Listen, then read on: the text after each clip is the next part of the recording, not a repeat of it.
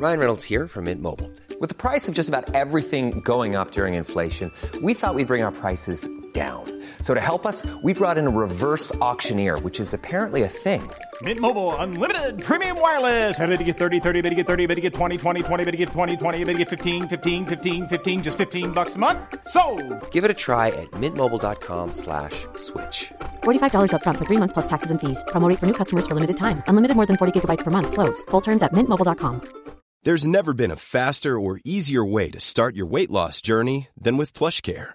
PlushCare accepts most insurance plans and gives you online access to board-certified physicians who can prescribe FDA-approved weight loss medications like Wegovy and Zepbound for those who qualify. Take charge of your health and speak with a board-certified physician about a weight loss plan that's right for you. Get started today at plushcare.com slash weight loss. That's plushcare.com slash weight loss. plushcare.com slash weight loss. Hello, and welcome to Gone Medieval. I'm Dr. Cat Jarman, and today we're going to be hearing about a very new discovery that I'm really quite excited about. Now, when new discoveries are reported in the media, the journalists usually describe archaeologists as either surprised or baffled, and most of the time, we're neither of those. We most likely just nod and say, of course, that confirms our suspicions. But very recently, a discovery was reported that genuinely did baffle and surprise an awful lot of us. I'm talking, of course, about the scientific dating of the Cerne Abbas giant, a 55 metre high nude chalk figure cut into a hillside in Dorset in southern England. The figure is most famous for the fact that it looks a little bit like a cartoon character, holding a large club in his right hand and displaying a very prominent erect penis. Now, the reason many of us were baffled is that there was a relatively widespread belief that the figure was carved as late as the 17th century, although some also believed it may have been prehistoric or made in the Roman period. But that was not what the new evidence showed. In fact, it's been given a new date that opens up a whole new set of interpretations and thoughts about the giant's creation and function. With me today, I'm delighted to have the National Trust archaeologist in charge of the Cerne Abbas dating project, Dr. Martin Papworth, who has agreed to come and talk to me about his organisation's biggest member. Thank you for joining me, Martin. Yeah, good to meet you, Cat. We're going to get back to the actual dates and the actual results in a moment, although, seeing as this is a podcast focusing on the medieval period, some of the sort of smart cookies out there might have worked out what that might be. But I wanted to start a little bit with the background, and I wondered, Martin, for the benefit of those listeners out there who might not have driven down the sort of winding lanes of rural Dorset and seen him for themselves. Could you explain a little bit more about the giant and the setting and whether we have anything else like it in England? We have other chalk figures, but nothing like the Abbas giant. The two other places you might think about in relation to him would be the Uffington White Horse in Oxfordshire or the Wilmington Long Man in Sussex. But the Uffington White Horse has been dated to the late Bronze Age, early Iron Age period, and the Wilmington Longman is thought to be Tudor in date. So, of those three, until 2020, Cerne Abbas Giant was the one that we didn't really know, or at least we hadn't taken this opportunity of trying out this optically stimulated luminescence dating technique which he had been used on the other two. So if you drive from Dorchester and you're heading to Sherborne, nice quiet, right through the heart of Dorset, and when you get, just get beyond Cerne Abbas, you turn into a lay-by, and there he is on a steep side of a hill. And that's the best way of looking at him, really. If you went up to him and tried to climb the fence, you wouldn't really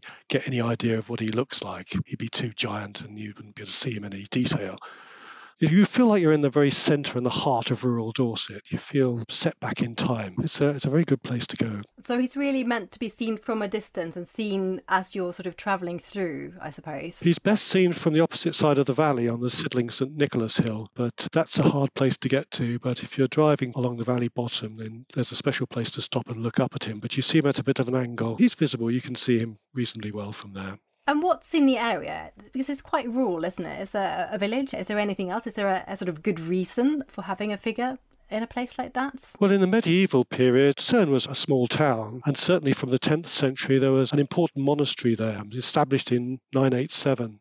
AD, but there's evidence or there's some medieval uh, documentation that there was something that predates that monastery as a religious site there, Christian site there. But he's still in a sort of quiet location, I suppose. So I guess with a bit of a modern perspective, it doesn't necessarily make all that much sense. But you have led this new project then to date the giant. But before that started, as you've already mentioned, we really didn't know exactly when he dated to. But there were quite a lot of different theories. And I was hoping we could just go through some of those. So if we start with the oldest, so this belief that he might have been prehistoric, what was that based on? Just by the look of him, really. So above him, there is a very interesting rectilinear earthwork which is called the Trendle. It has the kind of look of a Romano British temple. There's a sort of little platform inside it with traces of a building there. So if you were looking at him as being a prehistoric or a Roman representation, that would go quite nicely with the earthwork above him being a temple. I guess as far as the prehistoric side, he's linked to a Celtic god known as Cernunnos. And I guess it's just the name that links him with that. But if you wanted to link him to a Roman classical god, he looks just like Hercules as he's presented on sculptures and paintings and carvings. Yeah, so he has a club above his head, he has an outstretched arm, and some people think that once the figure's been lost now, but it's been picked up slightly on geophysical survey, that across his arm there was a lion's skin or a cloak or something like that, which would be typical of a representation of Hercules. So that's quite an understandable yes. interpretation, I suppose, from a sort of stylistic perspective. Yeah. But of course, the difficulty is because we don't have lots of others of them, we can't say this is what it would have looked like at the time. And then moving sort of forwards a little bit to the most recent assumptions. Now, I remember going on a field trip as an undergrad to see the Abbas giant, and my lecturers being very convinced that he was made in the 17th century, and that seemed to be quite a sort of common uh, agreement. What does that come from, and why do people think he's, he's that recent? Well, mainly because there's no real historical record of him before 1694, and that reference was found in the churchwarden's accounts of Cerne Abbas Parish Church. There was a Bristol University lecturer called Joe Bettey who went through as many documents as he could possibly find. One of the key bits of evidence was detailed survey of the manor of Cerne dated 1617 which talked about Trendle Hill and mentioned nothing about the giant. And so, coming out from that, they believed that he wasn't there, so that he must be post 1617 and before 1694. And then they looked at the owners of the land in that period of time. It was held by Sir Thomas Freke, who acquired the property. He died in 1633 and then a man called Denzil Holles married into the family, married the, the widow. He was a parliamentarian. He was a bit of a geezer, really. He sort of supported Cromwell, and when it looked like it was better to support the king, he supported the royalist cause. And uh, associated with his ownership is a designed landscape garden, the earthworks that can still be seen on the site of the old medieval abbey. They seem to be 17th century in date. In fact, the Trendle may have been repurposed as a sort of eye catcher for that garden. And it may be that he decided to lay out the giant as part of that and to use it as a sort of lampoon of Oliver Cromwell, who was sometimes compared with Hercules. So it's sort of Renaissance Herculean figure, I suppose. That's that theory. And then there's another theory that he might be William III, who was often linked with Hercules as well. If you go to Hampton Court Palace, a lot of the representations there of his time are of the, the labours of Hercules and William III as a strong defender of the Protestant cause. And he shown as Hercules on medallions and coins. Yeah, so there, there are two theories from the 17th century and owners that might give you an explanation of why the giant's there. And they, I mean, they were quite convincing. I remember when I learnt about these, they, I was relatively convinced of that because that fact that we have some earlier records about the location and about the site that don't mention this very striking feature, that to me seemed to be quite a good sort of reason. But could it be that those sort of documents just simply wouldn't have mentioned it? I mean, is it likely there were documents, but that they just wouldn't go into detail? Well, looking at him, he's a bit obvious, isn't yes. he?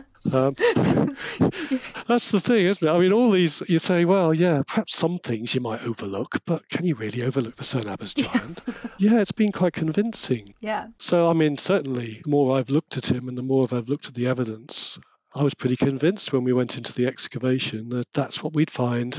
That when we took our samples from the lowest levels, that we would find he was 17th century. Yeah, likewise. I was expecting more or less the same.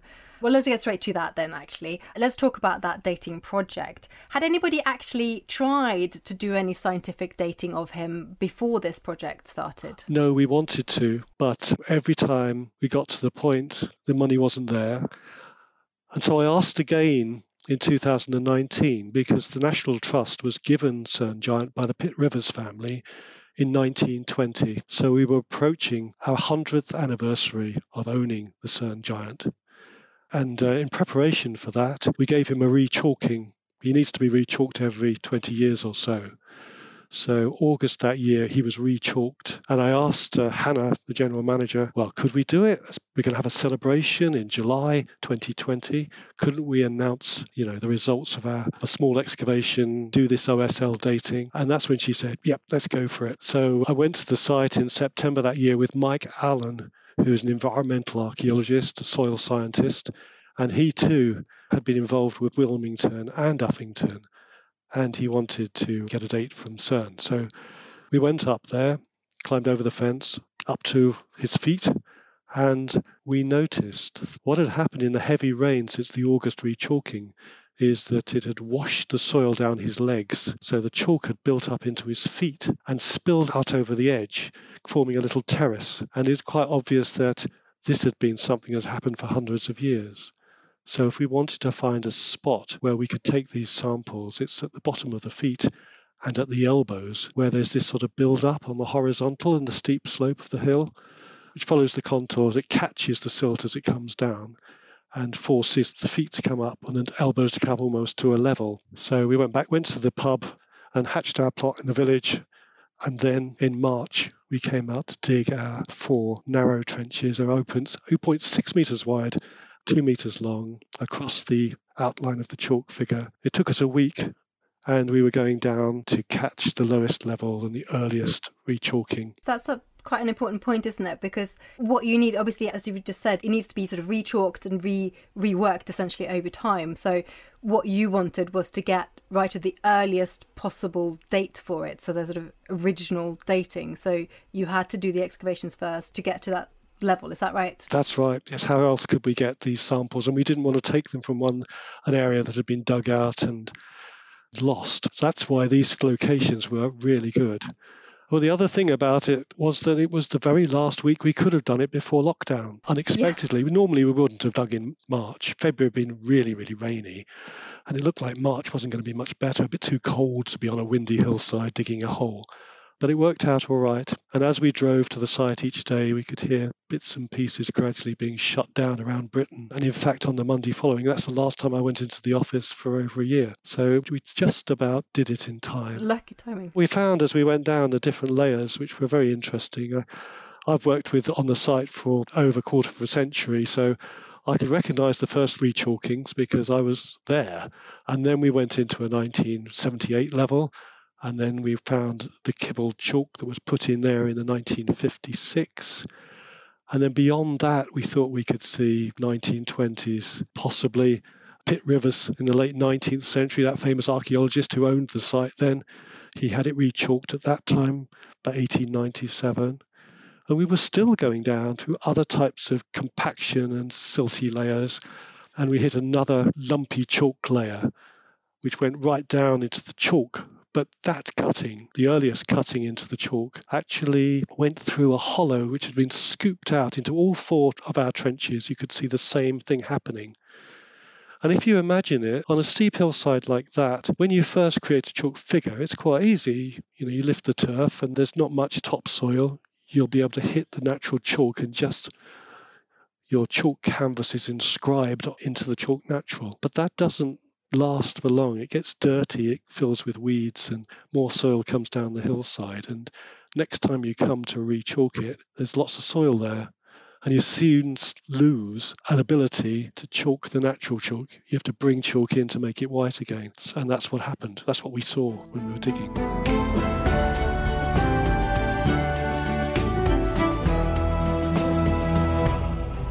Catastrophic warfare, bloody revolutions, and violent ideological battles.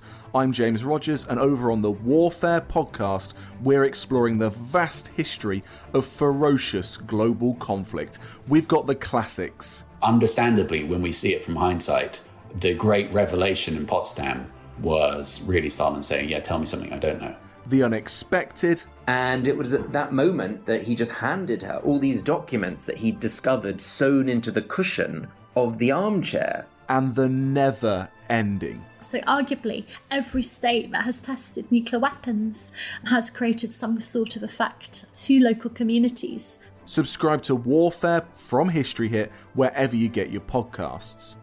Join us on the front line of military history. Ryan Reynolds here from Mint Mobile. With the price of just about everything going up during inflation, we thought we'd bring our prices down. So to help us, we brought in a reverse auctioneer, which is apparently a thing. Mint Mobile unlimited premium wireless. Ready to get 30, 30, bit to get 30, bit to get 20, 20, 20, bit to get 20, 20, bit to get 15, 15, 15, 15 just 15 bucks a month. So, Give it a try at mintmobile.com/switch. slash $45 up front for 3 months plus taxes and fees. Promo rate for new customers for limited time. Unlimited more than 40 gigabytes per month slows. Full terms at mintmobile.com. Need to stock up on any weather wardrobe staples? Check out American Giant for hoodies, jackets, sweats, and more pieces you can wear anywhere. All made right here in the USA. Go to American-Giant.com and use code ANYSTYLE24 for 20% off your order. This is After Dark Myths, Misdeeds, and the Paranormal. The podcast that takes you to the shadiest corners of the past, unpicking history's spookiest, strangest, and most sinister stories. I'm Maddie Pelling. And I'm Anthony Delaney. Join us every Monday and Thursday, and we'll take a look at the darker side of history from haunted pubs to Houdini to witch trials and arsenic laced breakfasts. Follow After Dark Myths, Misdeeds, and the Paranormal wherever you get your podcasts. Brought to you by History Hit.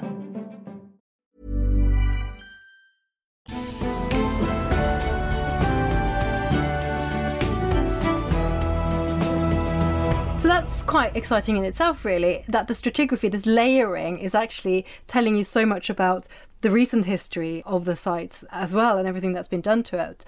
But how on earth do you date, scientifically date something like this? Because a chalk figure, chalk cutting is not something that we can radiocarbon date it doesn't have anything organic that we can give a certain date to and you did mention the method earlier on but i was hoping you could explain a little bit about what exactly it was you did to get those scientific dates so normally archaeologists collect finds in layers and we hope to find bits of organic material like charcoal or bone or shell, wood, which we can send for radiocarbon dating. Or we hope for different types of pottery that might give a date, but all we had was chalk, all sorts of different types of chalk, but basically chalk.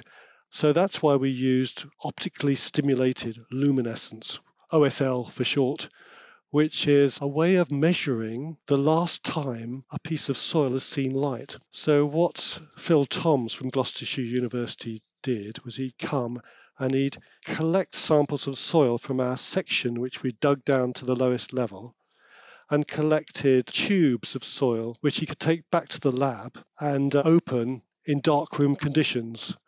So, if you're familiar with the way old fashioned photography worked, in a darkroom you'd open up the film and you'd process it in a darkroom. It's just the same thing with these soil samples. You isolate the quartz in these samples, and those little fragments of quartz collect the light and uh, you can measure, like a radiocarbon date, I think, the half light of the exposure of that chalk. The last time it was exposed to light, the radioaction active waves it releases. I hope that's about right, but I'm not a physicist. But generally, it's measuring how long these samples have been buried for. Yes. So we took five samples, and one of them didn't have enough quartz in and it couldn't be dated, but the other four did yield dates. And what were those dates? So you've got these this chalk layering, like almost like a dam with these silts coming down the hill going over the top of them. The most recent of these dates, which was still about oh, 70 centimeters down from the turf on the surface, that date was 1510 to about 1120. So they're broad ranges, and they within that broad date round, there's a 66% chance of it lying within that from the 12th to the early 16th century. So yes, they are quite broad, but they are, you know, in all that date range, it is medieval. That particular one later medieval, but if you put a central date on that, it was 1250. So the next one down had a similar broad date range. It went from oh, the 10th century to the uh, about 1300, and the mid date range was 1240. And then we got a sample from the very bottom chunky chalk that cut into the natural chalk. And that was a date range from 650 AD to 1300. And that gave us a, a mid range date range of 980 AD. And then the one filling this scoop into the natural chalk, the very earliest cut into the chalk natural, which the earlier dated cut through, that one, it's all very technical archaeological stuff, in that stratigraphic layer was 700 AD to 1120 AD. So a mid range of 905 AD. So that was a surprise. All of them yes. were medieval, and two of them had a Saxon 10th century mid range date. And that really was quite staggering, wasn't it? Because that was, I mean, even you, you said yourself you, you've been working at this site for a very long time and, and you weren't expecting that. No, not at all. So, trying to sort of pick that apart because it is a really complicated set of results. But what we do know is that it definitely cannot be prehistoric or Roman, right? So the sort of earliest possible date for it is it's about 700. Yes, that's right. So although the bottom chunky chalk layer gave a 650 earlier range, it can't be earlier than 700 AD, which was in this colluvial deposit that feature cut through. So yes, 700 AD, yeah. and certainly Phil Toms, the scientist, said to me, "Nope, nothing earlier than that. Must be at least 700 AD." So as you say, that wipes out the prehistory yeah. and Roman interpretations. Yeah, so we can throw that one out the window. And then uh, the rest of the dates are all falling in the medieval period. So this sort of early medieval data, I suppose, so from 700 to about 1100, somewhere in that range seems to be the most likely for when this figure originated. Is that the right picture? Yes, that's right. Yeah. So that's really interesting. So that means that the later dates, those 17th century dates, again, are also not right. So we are really left with quite a different scenario. So Going back then to the interpretation of that, I mean, there are people in the past who've suggested an Anglo-Saxon or early medieval date, aren't there? So, so what what were those theories that that might fit with this result? Yes, you have to go back to uh, William of Malmesbury, who was a 12th century historian writing about 1125, that sort of period. And he describes Cerne and he tells the story of St. Augustine, who came to Britain and evangelized Ethelbert of Kent, he said after doing that, he moved out into other parts of Britain and came to Dorset. He came to Cerne, he says, and there he found people who practiced paganism, who laughed at him and really sort of chased him and his monks out of town. And then subsequently, after prayer, Augustine returned and they were receptive to the faith. And there was a well there, a sacred well, which is now known as St Augustine's Well. This would be the end of well, beginning of the 7th century, I suppose. It's that sort of period, except that Dorset was part of the Romano Romanized British world, the sub Roman world. It wasn't like Eastern Britain, which was part of the Saxon, pagan Saxon area. The people in the west of Britain were Romanized Christian. It doesn't really hold true. As I say, it's a 12th century legend, but the well is still known as St Augustine's Well, and it's a, it's a theory that's gone through. And certainly he mentions a god Hael that the local people worshipped, or Helith, he's sometimes mentioned. He's a sort of brave warrior sort of god. He doesn't mention the giant, but when the antiquarians came to look at the giant in the 18th century, they picked up on the local stories from the villagers who told him it was Helith that the giant represented and were convinced that was who he was. So there's this idea of religion, of paganism, that this might have been some kind of a representation of an earlier pagan god. And obviously, if we look at the very earliest date, and we're talking about the sort of early Anglo-Saxon period, when religion, paganism versus Christianity is is quite a sort of strong feature of what's going on in the country, then perhaps that could sort of fit with that. Obviously, there's a monastery, as we mentioned earlier, that was built in Cerne in the late 10th century. If this was some kind of a pagan representation, is it likely then that they may have wanted to, to essentially hide it or, and to not sort of not actually have it on display? Could it be that perhaps it wasn't really quite fitting with local religious beliefs, that that's why it's not mentioned? Possibly, but yes, I mean, as I say, it does take a lot of effort to keep it visible on the hill. I suppose we, you can speculate about how things were then. I mean, if you ever look at manuscripts, they're beautifully illustrated with all sorts of quite crazy calligraphic figures, aren't they? And if you if you were to go into a medieval church, it would be gaudy. It would be full of stories from the Bible. There would be great doom illustrations on the, over the chancel arch. And so, in that sort of context, we often imagine the insides of churches as quite plain, whitewashed places, but they only really got like that in the dissolution in the 16th century. Before that, you see these Gothic carvings in churches, don't you? And I guess in that kind of context, you might imagine that they would use a figure on a hillside like that as some kind of parable, some kind of way of telling a story. I'm just, I'm just struggling here to try and put the two side by side.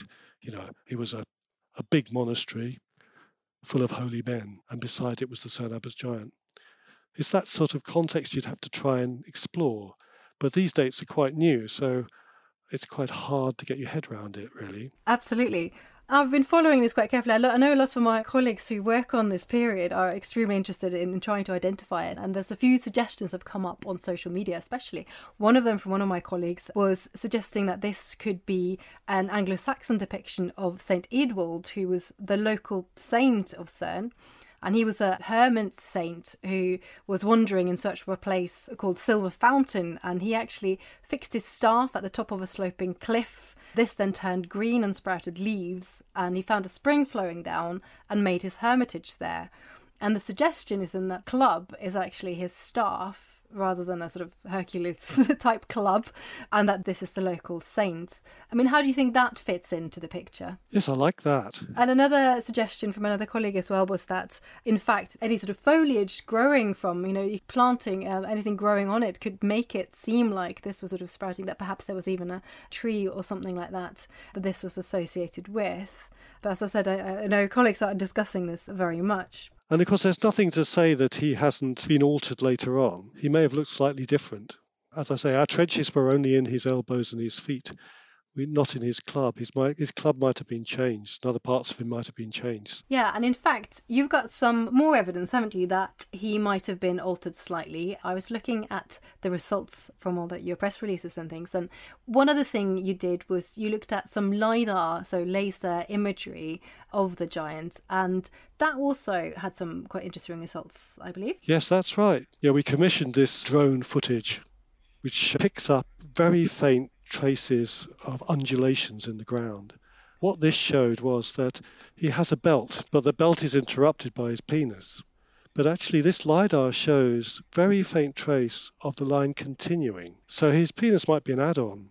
It might be a later thing. And so if that's the case, his you know, other parts of him, like like the club, may have been altered to make him look more like Hercules than he was meant to originally. And aren't there also some early illustrations of him where he has a belly button? So actually, so that the penis is much smaller and less prominent, and then there's a belly button. That's right. Yes. It's quite possible then, isn't it, that that particular feature of his anatomy has been extended, so to speak. Yes, that's right. That's supposed to have happened in the early 20th century when the workmen did a rechalking and just joined him up. So could it then be that we are looking at an early medieval Anglo Saxon figure that might have had some local significance, maybe a local saint, whether it was a, a, sort of Christian figure or a pagan figure, we don't know.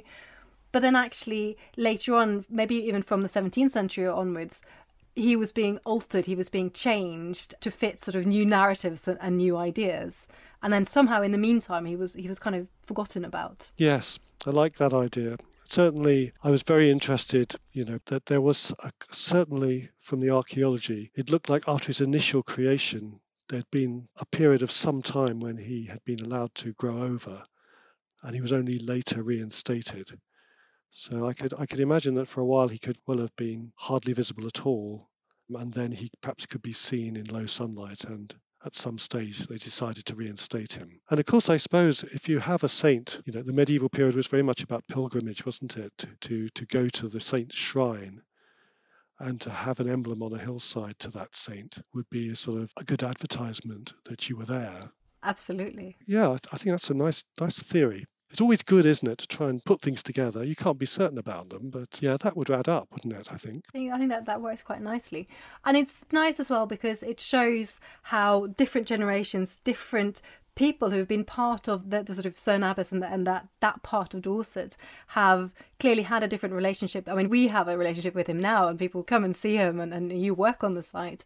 But then, you know, going back through time, back to perhaps the 700s, other people, he's had a different meaning in different time periods and different relevance, I suppose. Yes, that's right. I think people in different generations and different outlooks have interpreted him in a way that suits them I think, and comforts them or inspires them. He's many things to many people, I think. Yeah, absolutely. Now, is there any more work planned now that you got these results, or is this it now? I think we need some more money. So we're going to, but I think we'll be able to get it. I, certainly, Mike Allen has a lot more to do on the soils and understanding how those soils were deposited. It looks at some stage as though the hillside has been ploughed.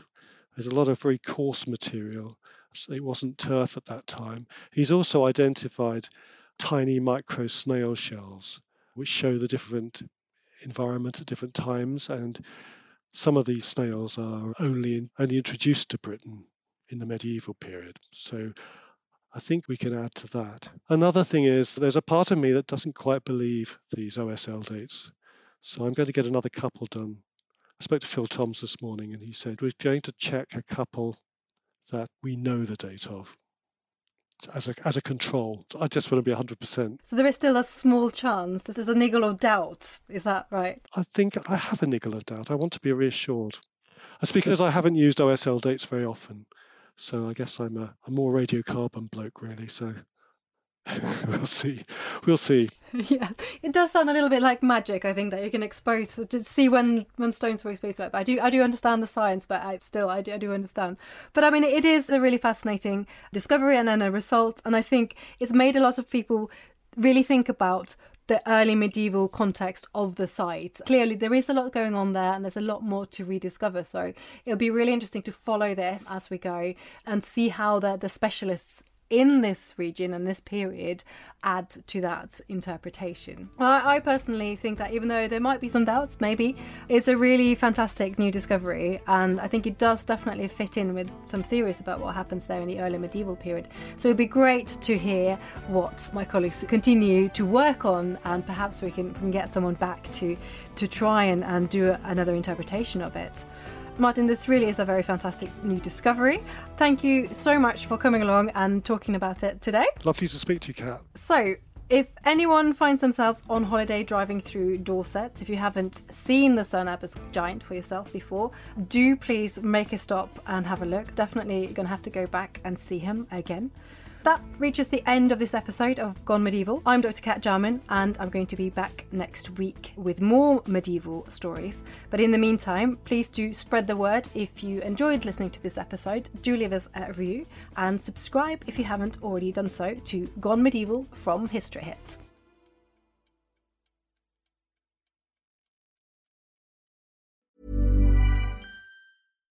You can't really be proud of yourself if you don't know your history.